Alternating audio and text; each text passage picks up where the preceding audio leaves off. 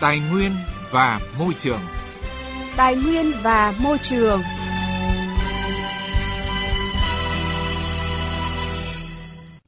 Thưa quý vị và các bạn, giải phóng mặt bằng là khâu đầu tiên và được coi là trọng điểm trong triển khai mỗi một dự án. Đặc biệt với dự án đường vành đai 4 vùng thủ đô Hà Nội thì đây là nhiệm vụ khó khăn bởi để thực hiện dự án này đã có hàng trăm hecta đất phải thu hồi, bao gồm cả đất nông nghiệp, đất ở và hàng nghìn ngôi mộ phải di rời. Theo kế hoạch, đến ngày 30 tháng 6 tới, các địa phương phải bàn giao tối thiểu 70% mặt bằng sạch để khởi công dự án và hoàn thành toàn bộ công tác giải phóng mặt bằng trong tháng 12 năm 2023. Tuy nhiên, do quy mô và tính chất phức tạp của dự án và liên quan đến nhiều địa phương và bộ ngành nên tiến độ thực hiện dự án thành phần này khó có thể đáp ứng được tiến độ đề ra. Ghi nhận thực tế tại tỉnh Hưng Yên. Dự án đường vành đai 4 qua xã Thắng Lợi, huyện Văn Giang, tỉnh Hưng Yên có tổng chiều dài hơn 1 km với hơn 14 hecta đất phải thu hồi. Đến nay, xã hoàn thành đo đạc toàn bộ diện tích bị sai lệch giữa hồ sơ và thực tế, quy chủ diện tích đất cắm cọc ngoài thực địa. Tuy nhiên, gần đến thời điểm chi trả tiền đền bù, Ủy ban dân xã lại nhận được thông báo diện tích đất thu hồi giảm một nửa so với trước đây. Ông Lê Đình Triển, bí thư đảng ủy xã Thắng Lợi cho biết,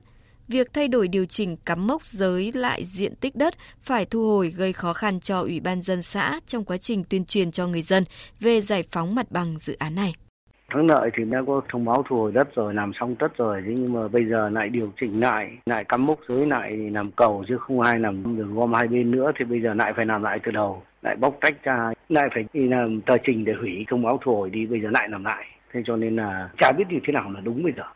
Không chỉ xã Thắng Lợi, với những xã như Mễ Sở, Vĩnh Khúc, một số vị trí dự kiến thực hiện các dự án xây dựng hạ tầng kỹ thuật khu tái định cư và khu nghĩa trang nhân dân cũng chưa được Ủy ban dân tỉnh chấp thuận nên chưa có đủ căn cứ pháp lý để triển khai thực hiện dự án. Ngoài ra, trong phạm vi thực hiện dự án hiện còn khoảng 119 thửa đất thuộc các xã này có nguồn gốc được bàn giao không đúng thẩm quyền. Nhiều thửa đất không lưu giữ được hoặc không có giấy tờ nên không đủ điều kiện được công nhận là đất ở. Vì vậy, Ủy ban dân huyện Văn Giang gặp rất nhiều khó khăn cho việc bồi thường, hỗ trợ, tái định cư khi nhà nước thu hồi đất. Ông Nguyễn Quang Huy, Giám đốc Ban Quản lý Dự án Đầu tư xây dựng huyện Văn Giang cho biết, đến nay báo cáo khả thi đối với các dự án thành phần chưa được phê duyệt, nên chưa đủ cơ sở pháp lý để triển khai thực hiện trình tự các bước thu hồi đất, bồi thường giải phóng mặt bằng dự án theo quy định. Dự án này là sử dụng ngân sách nhà nước thì cái quy định về quản lý cái vốn ngân sách nó rất chặt chẽ. Dẫn đến cái việc nếu như để đẩy nhanh tiến độ giải phóng mặt bằng và vận động người dân bàn giao mặt bằng sớm thì cần có cái tiền có thể là chưa xong quy trình thì phải là tạm ứng được tiền giải phóng bằng. Mà hiện nay thì cái nguồn này thì cũng chưa có. Thì có thể là sau khi xây dựng xong được cái dự thảo phương án, lấy ý kiến của người dân đồng thuận, nếu như mà tổ chức tạm ứng thì người dân mới bàn giao mặt bằng. Cho nếu mà chưa có nguồn kinh phí thì cũng sẽ khó khăn. Chắc chắn là sẽ phải áp dụng song trùng rất nhiều thủ tục. Bởi vì nếu theo đúng thủ tục mà trình tự thì phải khẳng định là không đảm bảo được. Tại huyện Văn Lâm, đường vành đai 4 đi qua có tổng chiều dài toàn tuyến khoảng 6,6 km liên quan đến 5 xã thị trấn. Dự kiến, huyện sẽ phải thu hồi hơn 70 ha đất với hơn 1.300 hộ có đất thu hồi, 13 doanh nghiệp có đất, tài sản trong phạm vi giải phóng mặt bằng. Ông Đỗ Hoàng Tùng, Phó Chủ tịch Ủy ban dân huyện Văn Lâm cho biết, do tuyến đường đi qua địa bàn huyện đến cuối năm 2022 mới được chấp thuận vi chỉnh tuyến, bàn giao chỉ giới nên ảnh hưởng đến quy hoạch đất đai xây dựng với khoảng 50% diện tích trong phạm vi giải phóng mặt bằng để thực hiện dự án. Theo chỉ đạo đến ngày 30 tháng 6 tới, các địa phương phải bàn giao 70% diện tích mặt bằng để khởi công dự án. Tuy nhiên, đến ngày 12 tháng 5 vừa qua, huyện Văn Lâm mới điều chỉnh kế hoạch sử dụng đất thời kỳ 2021-2030 và phê duyệt quy hoạch sử dụng đất năm 2023 để làm cơ sở pháp lý triển khai thực hiện quy trình thu hồi đất, bồi thường, hỗ trợ tái định cư và giải phóng mặt bằng theo quy định. Đây là một trong những khó khăn của huyện trong quá trình triển khai giải phóng mặt bằng dự án này. Do vành đai 4 có điều chỉnh hướng tuyến đi qua khu vực lõi đô thị nội 4 nên đã phải điều chỉnh các cái hạ tầng kỹ thuật đô thị mà đã được phê duyệt. Nó làm thay đổi các cái quy hoạch xây dựng, phân khu chức năng nên các cái dự án như là khu tái định cư phục vụ nơi ở mới cho người dân ổn định lâu dài thì thực hiện theo các cái quy định về đầu tư xây dựng nên buộc phải điều chỉnh quy hoạch cho phù hợp dẫn đến là kéo dài cái thời gian điều chỉnh các quy hoạch xây dựng và quy hoạch sử dụng đất có liên quan đã ảnh hưởng đến công tác ban hành thông báo thu hồi đất chậm hơn so với kế hoạch dự kiến ban đầu. Thưa quý vị và các bạn, trên thực tế không chỉ tại dự án đường vành đai 4, giải phóng mặt bằng còn là điểm nghẽn tại nhiều dự án. Nhiều ý kiến cho rằng nếu không giải quyết được bài toán về giá đất, rất có thể chính dự án giải phóng mặt bằng cũng bị đình trệ ngay từ lúc triển khai. Do đó, vấn đề then chốt là muốn đẩy nhanh giải phóng mặt bằng, địa phương hay cấp quyết định dự án phải xác định mức giá đền bù hợp lý, vừa đảm bảo quyền và lợi ích hợp pháp của người có đất bị thu hồi cũng như của chủ đầu tư dự án. Phản ánh của phóng viên Đài Tiếng Nói Việt Nam. Báo cáo của Bộ Tài chính cho thấy đến hết tháng 4, trong số bộ cơ quan trung ương và địa phương đã gửi báo cáo phân bổ kế hoạch vốn năm 2023, có 25 trên 50 bộ cơ quan trung ương và 45 trên 63 tỉnh thành phố trực thuộc trung ương chưa phân bổ hết kế hoạch vốn đã được Thủ tướng Chính phủ giao. Theo phản ánh từ nhiều bộ ngành địa phương, vấn đề giải phóng mặt bằng tiếp tục được coi là một trong những nguyên nhân khiến công tác giải ngân vốn đầu tư công đạt tỷ lệ thấp – từ thực tiễn tại địa phương, bà Phan Thị Mỹ Dung, Giám đốc Sở Tư pháp tỉnh Long An, đại biểu Quốc hội khóa 15 cho rằng dự án giải phóng mặt bằng chỉ được tách riêng khi là dự án quan trọng quốc gia và dự án nhóm A. Tuy nhiên thực tiễn ở địa phương có nhiều dự án có quy mô thuộc nhóm B, nhóm C, nhưng việc bồi thường hỗ trợ tái định cư, giải phóng mặt bằng phức tạp. Bà Phan Thị Mỹ Dung đề nghị cần phải tách riêng việc bồi thường hỗ trợ tái định cư, giải phóng mặt bằng để thuận lợi cho công tác chuẩn bị đầu tư, chuẩn bị dự án và khi phân bổ vốn sẽ triển khai thực hiện dự án được ngay vì có sẵn đất sạch. Như vậy, việc giải ngân vốn đầu tư công sẽ nhanh hơn. Ngoài ra còn các dự án đặc thù phải thực hiện giải phóng mặt bằng để tạo quỹ đất sạch theo yêu cầu của Trung ương hỗ trợ nguồn vốn đầu tư nên phải thực hiện dự án giải phóng mặt bằng riêng lẻ. Có như vậy, địa phương sẽ chủ động linh hoạt hơn trong việc triển khai thực hiện dự án để nhanh tiến độ giải ngân đầu tư công. Tách giải phóng mặt bằng thành dự án độc lập cũng là nội dung của đề án thí điểm tách bồi thường hỗ trợ tái định cư, giải phóng mặt bằng ra khỏi dự án đầu tư do Bộ Kế hoạch và Đầu tư thực hiện. Đề án này sẽ tạo điều kiện triển khai công tác giải phóng mặt bằng ngay sau khi phê duyệt chủ trương đầu tư đối với các dự án có phạm vi sử dụng đất rõ ràng, rút ngắn thời gian hoàn thiện dự án, giảm chi phí giải phóng mặt bằng có thể phát sinh thêm sau khi dự án được phê duyệt chủ trương đầu tư, hạn chế việc điều chỉnh dự án. Việc này cũng sẽ tạo điều kiện đẩy nhanh xây dựng khu tái định cư, cho phép đi trước một bước so với việc thực hiện xây dựng, lắp đặt vân vân dự án tổng thể đồng thời phân định làm rõ trách nhiệm của từng cấp liên quan trong việc giải phóng mặt bằng của dự án, xác định đúng chủ thể liên quan trong việc áp dụng các chế tài xử lý, nâng cao tinh thần trách nhiệm, tính chủ động, linh hoạt của các cấp, các ngành. Thêm vào đó, khi công tác giải phóng mặt bằng được tách thành dự án độc lập, không tính vào thời gian thực hiện dự án, thì sẽ tạo thêm thời gian, giảm bớt áp lực về tiến độ thực hiện cho các khâu đấu thầu, xây lắp vân vân, qua đó gián tiếp nâng cao chất lượng công trình. Ông Hoàng Văn Cường, Phó Hiệu trưởng Trường Đại học Kinh tế Quốc dân Hà Nội cho rằng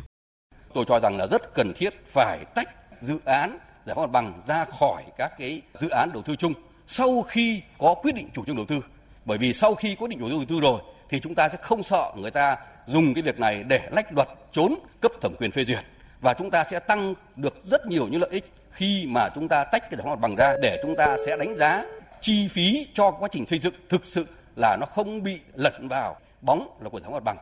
Theo quy định của pháp luật hiện hành, đã cho phép tách công tác giải phóng mặt bằng thành dự án độc lập, dự án thành phần hoặc tiểu dự án để thực hiện đối với một số loại dự án.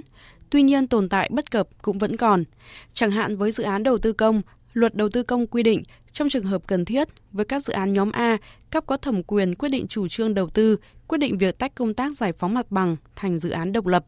Mặc dù vậy lại chưa quy định cụ thể việc thực hiện giải phóng mặt bằng được tách riêng ra từ dự án tổng thể, chưa có cơ chế, chính sách để bảo đảm thực hiện riêng công tác giải phóng mặt bằng, chưa giải quyết được các điểm nghẽn trong các quy định cho phù hợp với yêu cầu phát triển. Chính vì vậy, phần giải phóng mặt bằng sắp tới sẽ được phân cấp mạnh hơn nữa cho các địa phương. Theo đó, địa phương có thể dùng ngân sách của Trung ương đã cấp qua các bộ để triển khai giải phóng mặt bằng hoặc có thể dùng ngân sách địa phương để thực hiện.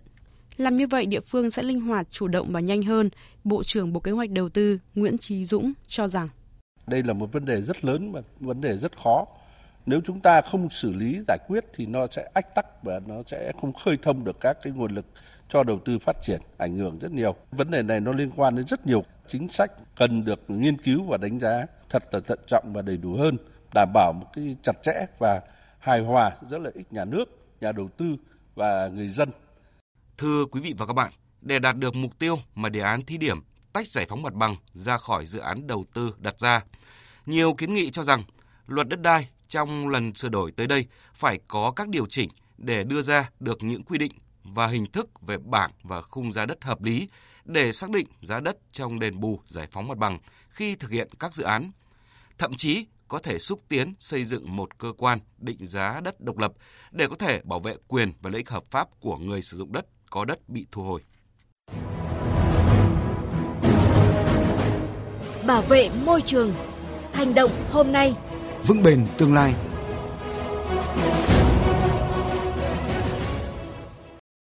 Thưa quý vị và các bạn, một chiếc tàu nhỏ được thiết kế để thu gom rác thải đại dương có tên Mobula 8 đã hạ thủy lần đầu tiên ngoài khơi đảo Bali của Indonesia vào trung tuần tháng 3 vừa qua. Sự kiện này đánh dấu khởi đầu của sứ mệnh chống ô nhiễm rác thải nhựa trên biển. Bảo trợ cho dự án này là tổ chức phi chính phủ, những người làm sạch biển do kỹ sư người Pháp Ivan Bốc Nhông thành lập. Tổng hợp của biên tập viên Đài Tiếng Nói Việt Nam.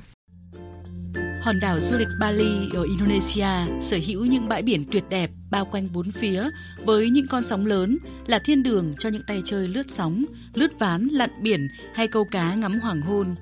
Thế nhưng, sức hút hàng triệu lượt du khách mỗi năm cũng khiến hòn đảo này đối mặt với nạn ô nhiễm rác thải nhựa. Ripon Lea, một vận động viên lướt sóng ở Bali cho biết. Là một người lướt sóng, tôi thấy có nhiều thứ làm tôi khó chịu trên bãi biển, đặc biệt là nhiều rác thải nhựa bị mắc kẹt hoặc làm ô nhiễm nước biển. Điều này gây ra phiền toái cho chúng tôi, những người lướt sóng và những người bơi ở đây. Ivan Buknyong, người đưa ra ý tưởng thuyền hút rác Mobula 8, là người đã đi tàu dọc theo đảo Bali từ năm 2014. Ông thực sự ấn tượng với vẻ đẹp như thiên đường của hòn đảo. Nhưng chính ông lại có đôi chút thất vọng vì hòn đảo ngập rác, nhiều nhất là rác thải nhựa.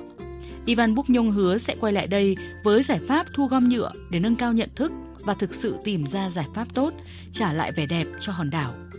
Từ năm 2016, ông và những người bạn đã cùng nhau nghiên cứu về mô hình làm chiếc tàu thu gom rác với cái tên ban đầu là Mobula 8. Với loại tàu này, chúng tôi có thể thu gom tới 1.000 tấn nhựa mỗi năm. Đây sẽ là chiếc thuyền đầu tiên nhưng chúng tôi mong muốn sẽ có một vài chiếc sắp tới ở Bali và trên toàn Indonesia. Chắc chắn rằng Mobula 8 ở Bali này sẽ là một ví dụ tốt nhất để cho tất cả các quốc gia thấy chúng ta cần phải làm gì đó cho biển. Mobula 8 có khả năng dọn sạch các mảnh vụn rắn, hút dầu tràn và các chất bẩn nổi trên mặt nước. Rác dưới biển sau khi được hút qua một hệ thống gầu xúc sẽ được nâng lên qua băng truyền và tới nơi phân loại rác. Với quy mô nhỏ, tàu hút rác Mobula 8 còn những hạn chế nhất định. Nhưng với người dân đảo Bali, sự xuất hiện của con tàu như một lời nhắc nhở khách du lịch và cư dân trên đảo ngừng vứt rác xuống biển và sử dụng ít túi ni lông chai nhựa hơn. Ô nhiễm nhựa là vấn đề nghiêm trọng ở Indonesia. Đảo quốc này hiện đứng thứ hai sau Trung Quốc về lượng rác thải nhựa ra biển. Các bãi biển mang tính biểu tượng của Bali tràn ngập rác thải trong thời kỳ cao điểm của gió mùa, khi gió lớn và mưa cuốn trôi rác từ đảo Java lân cận. Ông Ivan Buknyong hy vọng tàu Mobula 8 sẽ có khởi đầu suôn sẻ tại Bali và sẽ nhân rộng ra các khu du lịch biển khác để làm sạch rác thải nhựa giạt ra đại dương.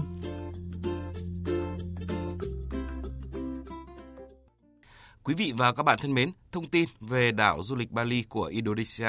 lần đầu có tàu hút rác thải nhựa ngoài khơi cũng đã kết thúc chương trình Tài nguyên và Môi trường hôm nay. Chương trình do biên tập viên Quang Huy biên soạn và thực hiện. Hẹn gặp lại quý vị và các bạn trong các chương trình sau.